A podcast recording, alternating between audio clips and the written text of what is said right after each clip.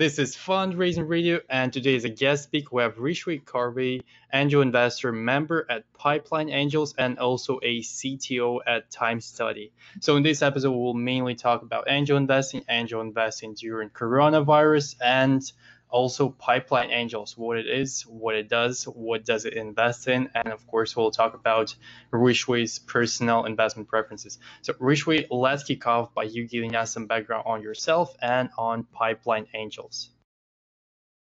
Um, hi, Constantine. Thank you so much for inviting me to your podcast. Um, so um, my name is Rishwie Cauvery, and I am a technologist, uh, basically a computer science engineer. And I've spent the past two decades in management consulting and financial services industry. Um, in 2011, I did attempt to start, um, I founded a startup, Bloomdrop, which was a marketplace for the floral industry. Uh, the vision was to build a vertical solution that provides um, a tech-enabled ecosystem for florists that supports from sourcing to delivery, from order taking to payment. Um, anyways, after spending about two years on it, I had to shut it down and went back to banking. And in um, 2017, there are two key events that happened in my life that kind of led me to being an angel investor today, um, where I invest, invest my personal capital in women founded startups. Um, so professionally at that time, I was tapped to join a small team of super motivated individuals to build and launch a private credit fund. Uh, this opportunity kind of rekindled uh, my entrepreneurial spirit, and the experience and the learning was phenomenal it's I, I kind of walked away from it learning that when three things align, which is like great vision, excellent execution, and access to capital, the time to market is short and the odds of launching a very success, successful product is like very high. Um, and on my personal front, a very good friend of mine introduced me to Pipeline Angels. Um, and Pipeline, for, for those who don't know about Pipeline Angels, the mission um, is to change the face of angel investing. And, and at Pipeline, I learned how to evaluate and invest in early stage startups. So let's move on. Uh, my first question here was about private credit fund. Let's go a little bit more in depth into this topic. What exactly does it do, and how is it different from a uh, regular venture fund or a revenue-based fund? So um, let, let, let me try to kind of separate the private and the credit, right? So when we say credit, basically it is you have access to capital and you pay interest on that capital, right? So the simplest example would be as a, as a person, like, you know, uh, one would go to a bank to get a mortgage to buy a house. Now, when you take the same example and you kind of say when, uh, you know, a small company or a medium-sized company needs access to capital, and the, it's not very easy, especially after the whole uh, financial crisis, for them to kind of get money uh, from a bank or or even they can't they they won't be able to kind of put a bond in the stock exchange or something like that, right? So um, more so what the asset managers did is they kind of came up came created a product called private credit where private investors will put their personal credit and then um, that money is lent to uh, these small or medium-sized um, organizations. And in turn, the investors get a pretty good return on their investment. Of course, there's high risk like anything else, but um, it is one of those high risk, high rewards kind of a product. Got it. So it's pretty similar to a revenue-based fund. And by the way, for those who don't know what that is, not going to go in depth into the explaining, but there are a bunch of great interviews that I made with uh, several uh, revenue-based fund managers. So definitely take a look, and you know, if you uh, just just search revenue-based funds on Fundraising Radio. But let's move on, and the next thing that I would like to go into is your personal investments. So how how actively basically do you invest both as an angel investor, as an individual angel investor, and as a member of Pipeline Angels? Um, so I typically do two to four um, investments in a year, and I usually um, invest in women or uh, fem-founded investors. I mean, uh, fem-founded uh, founders. Mm-hmm. Both as a uh, how, so I'm curious, uh, when when a person is a member of an angel group, I imagine that most of the investments are done through that angel group, or is it different with you? So not necessarily. So um, I initially my first few investments were through Pipeline as an angel group, and then you meet a lot of like like-minded people who want to invest together. So I do have investments which are outside of um, of Pipeline Angels. So basically, you just need to find your tribe who kind of believe in um, investing with similar um, founders. Mm-hmm. Right, right. I like how you call it tribe. That's a nice, nice, uh, nice way of calling it. But uh, let's talk about what you like to invest in. So I know that Pipeline Angels basically focuses heavily on female founders and you know, and uh, changing the whole landscape of angel investing, which I respect heavily. But personally, what do you like to invest in? So is there a field that you really like to cover, or some specific, like very niche topic that you like to invest in? Um, I like to invest in tech companies. I'm agnostic of the vertical. The only thing is that I need to understand what is the problem that they're trying to solve. If it is if it is complex and I don't understand it, then I don't invest in it. Mm-hmm. Right, right. That's a frequent metric, I guess, and that does that metric that does make a lot of sense indeed. So, are you the the next question that I generally ask? I mean, that I get a lot from my listeners is so I'm located in a small town in the US, but not, you know, not West Coast nor East Coast. I'm somewhere in between those two. Can I should I just move to a big city like San Francisco, Los Angeles, or New York to raise money? So my question is really, are you trying to invest locally or are you investing across the whole United States? I invest across the United States. I think um, my advice to founders who are not in the coast or um, major cities would be just um, find either angel groups or accelerators or uh, pitch competitions which are in the city. So all you need to do is just travel for the pitch competition and you'll have access to uh, angels. Right, that's absolutely right. And that's perfect advice really. You do not need to go super far you know to new york to get to a pitch competition. And especially now that everything is online you don't really need to get out of your house yeah. to do that. So that's great. That's great. Now let's talk about sourcing deals. So you mentioned pitch competitions. Do you find a lot of your deals on those pitch competitions or do you get most of the deals from pipeline angels and your personal network? Um, so i would say it is at least so far, it's been three things, right? So one is pipeline angels. The second one is the personal contacts. Like I said, like, you know, you have your own tribe and then somebody finds this company. They're like, I love it. Uh, you know, thinking of investing in it. Um, would you want to kind of be a part of the due diligence? And then like we, usually the way it works is you'll have experts in like technology and finance and marketing in this group. And then we kind of raise our hands depending on how much time you have to do due, diligence. Um, so mm-hmm. that's the second way. And then the third is it's uh, lately I've been receiving a lot of like LinkedIn requests from founders who are kind of interested to pitch their idea. So again, the way I look at it for the founders who reach out directly, um, you know, I, I, meet with them, kind of hear what they have, and if I think that uh, you know that is something of interest, I bring it back to my personal network and kind of see what they have to say. Mm-hmm. Understood. So now let's talk about the topic that basically everyone's talking about, which is investing during the pandemic. Things are getting slowly better now, but what do you think about this? How is how are pipeline angels looking? Are they still actively investing even during this, you know, uncertain times, or are they waiting for things to clear even more? Um, so like any anybody, right? I mean, even if so, it basically everybody paused for a little bit.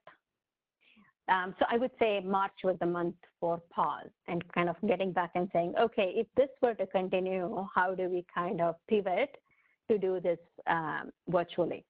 So Pipeline had a pitch summit virtually, I want to say in April. Um, and then again, investors, everybody, like, like you mentioned, logged in um, uh, virtually and kind of listened to the pitches. And then, um, and Pipeline also created an initiative which is called Brilliant Black Founders, uh, where they showcased seven um, Black founders who were actually raising. And that was a separate initiative. So, two things um, from Pipeline. One was a virtual pitch summit, and the second one was uh, a separate initiative called Brilliant Black Founders. Mm-hmm. Got it. Understood. So let's move on to the advice for founders who are trying to raise right now. What should they do, like right now, if they can't just can't bootstrap for five or you know seven more months until the pandemic is over? Uh, what's what would you recommend them? Um, I think the first thing I would kind of say is if they have already raised, go back to the, in, the initial investors because a lot of investors, including myself, um, we always kind of um, go back. We, we will write a check to the companies that we've always already invested in. Um, so go back to your original investors. If you have not in, if you don't have investors, then just see how you can kind of cut costs and focus on what is the most important component. So, for example, if it's a tech solution, like cut your marketing budget, right? Focus on building that uh, the the application, make it use this time because there's no client noise, there's nothing you're not fundraising, so it just gives you enough time to focus on the things that you can do without um, meeting with other people. Mm-hmm. Right, right, right, right. And here we're going back to the topic of your personal investing preference. So, what do you like to see on the pitch deck? So, those companies, let's say they're fitting your criteria, and what is that that you're really looking for on the pitch deck? Um, mostly for me, it is like how how well does the founder understand the problem, right? Can they articulate the problem well and what they're solving for? And when I say what they're solving for, it should kind of uh, also include like what is the market size that they're targeting or they're hoping, right? Um, the second one I would say is basically kind of saying how are you using this money? Uh, I is it and kind of I would like to see a milestone based, like in the example that I gave you, if you're basically going to say, I need this money right now to build my mobile product. That's great. It is so mm-hmm. focused on the milestone, so that's a win for um, for the founder. Then the third thing, and I think the most important thing that I would say is the team. Um, and I would like to see at least one or two strong members on the team in addition to the founder. So the way I look at it is the founder is the visionary and they have the vision, they have the strategy, and they are also tasked with like fundraising and potentially like sales and all of those cool things that involves bringing in money, right? Now, we do need at least one person back in the office who is actually getting things done, right? So the key for me is to make sure that there is a solid team that is backing the founder and the team can actually bring the company to 10x. Mm-hmm. Right, right, right. That's standard thing. That's exactly. I mean, the team is probably the most essential thing that you have to have, especially at the early stages where you're talking to angels. So you're completely right here. I kind of want to go a little bit right. more in depth into the team. One question that I get frequently is from solo founders. So question is, you know, I'm early stage. I didn't really take my time to find a co-founder yet. I don't really need a co-founder at this point how should I can I still talk to investors or is it like a complete deal breaker? I would say you can absolutely talk to investors. Uh, I don't think it is going to stop you. Uh, it's going to stop investors uh, from investing in the company because, again, like this is my preference. I need to see a visionary and I need to see an operator before I put my money in. Does not mean that I have not mm-hmm. put money in single founders. I have. Um, so there are always exceptions to the rules, right? Sometimes you connect so well with the founder, then you know you just kind of believe in in them in their vision, and you invest. So uh, to answer the question, I would say absolutely. Even if you're a solo founder, um, go ahead, make your pitch, but do not forget to kind of find that uh, the right the the right right hand person who is empowered to help you build that business. Absolutely. And could you recommend any tools or services or places where to seek for those founders? So my personal recommendation would be hackathons and stuff like that. If you're looking specifically for a, you know a technical founder, I think those are great places.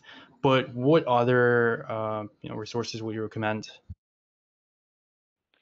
Um, couple of things, right? Like for me, like I have actually seen founders. Um, some uh, so one could be a pitch competition. There is somebody else who has a great idea, right?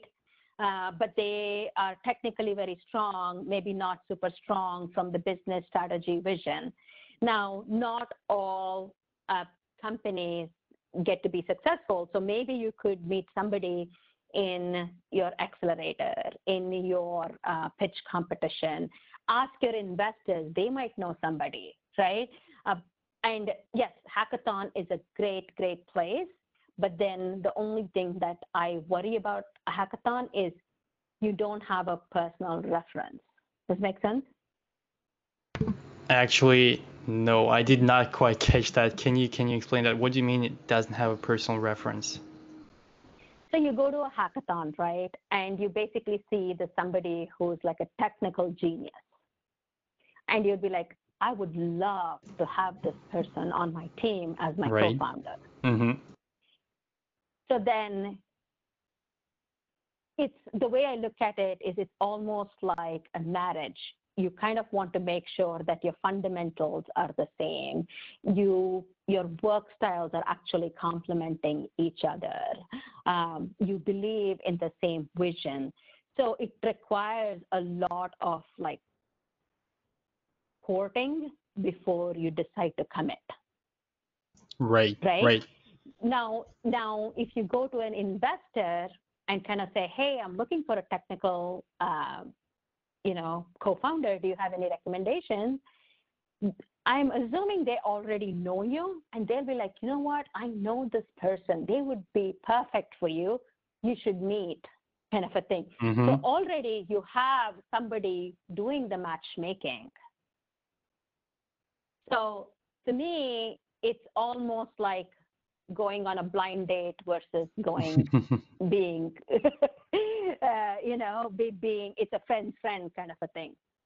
Right right right. Yeah friend of a friend of course is the best option always and i always recommend it. But if you don't have that many friends you know hackathon is a good option. Yeah. blind dates work of sometimes too. So let's i agree with you let's move on to the last question of today's episode, which is a call to action. What's that one thing that you would like the listener to do as soon as the episode is over? Um, find the right mentor.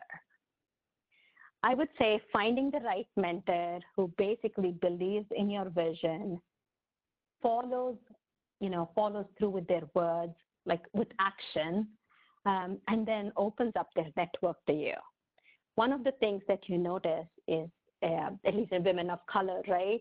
Like there are a lot of people who are happy to be a mentor, but then it's it's it doesn't move anything from just a phone call, a conversation, you know, a few times a year. So you really want to find that right mentor who kind of follows through with action. Right. That's And you open up actually. Where would you recommend finding that mentor? Is it LinkedIn? Is it hackathons again? Uh, maybe some some specific events that you would recommend? So uh, I don't uh, personally, I don't know a lot of events per se, right? Um, I would so LinkedIn for sure. Like find somebody who you think. Sometimes your investors or people, um, you know, you you're meeting with, and while you're honing your pitch is good. Also, if you're in certain programs, um, you will meet. There are um, so for example, if you're in TechStars, there there are mentors already identified, right? Um, or I don't know, you know, be creative, like put an ad on LinkedIn and say, I'm looking for a mentor who is like this, this, this, and this. Why not, right? Yeah, right. I'm not sure how well LinkedIn ads can work. I personally had horrible experience with those, but maybe it's just I'm a I'm a maybe I'm a bad, I'm a bad uh what do you call it marketer. Yeah, probably I am just bad marketer. But actually, my personal recommendation for this one would be uh, just go through um, fundraising radio category acquisitions. Those are all experienced founders who sold their companies in the past, and I'm pretty sure some of them will be happy to work with you if you approach them in a proper way. Okay, so just do that. Keep reaching out to people, even if my previous speakers will ignore you. so just keep keep up, keep working, keep hustling, as my previous uh, speaker said, and and then it's gonna pay off. So we'll wrap it up on this positive note. Thanks a lot, Rishwie, for coming up and for sharing your knowledge in this field. I think that was a pretty Thank you. inspiring and you know, fun episode. So thanks a lot for that.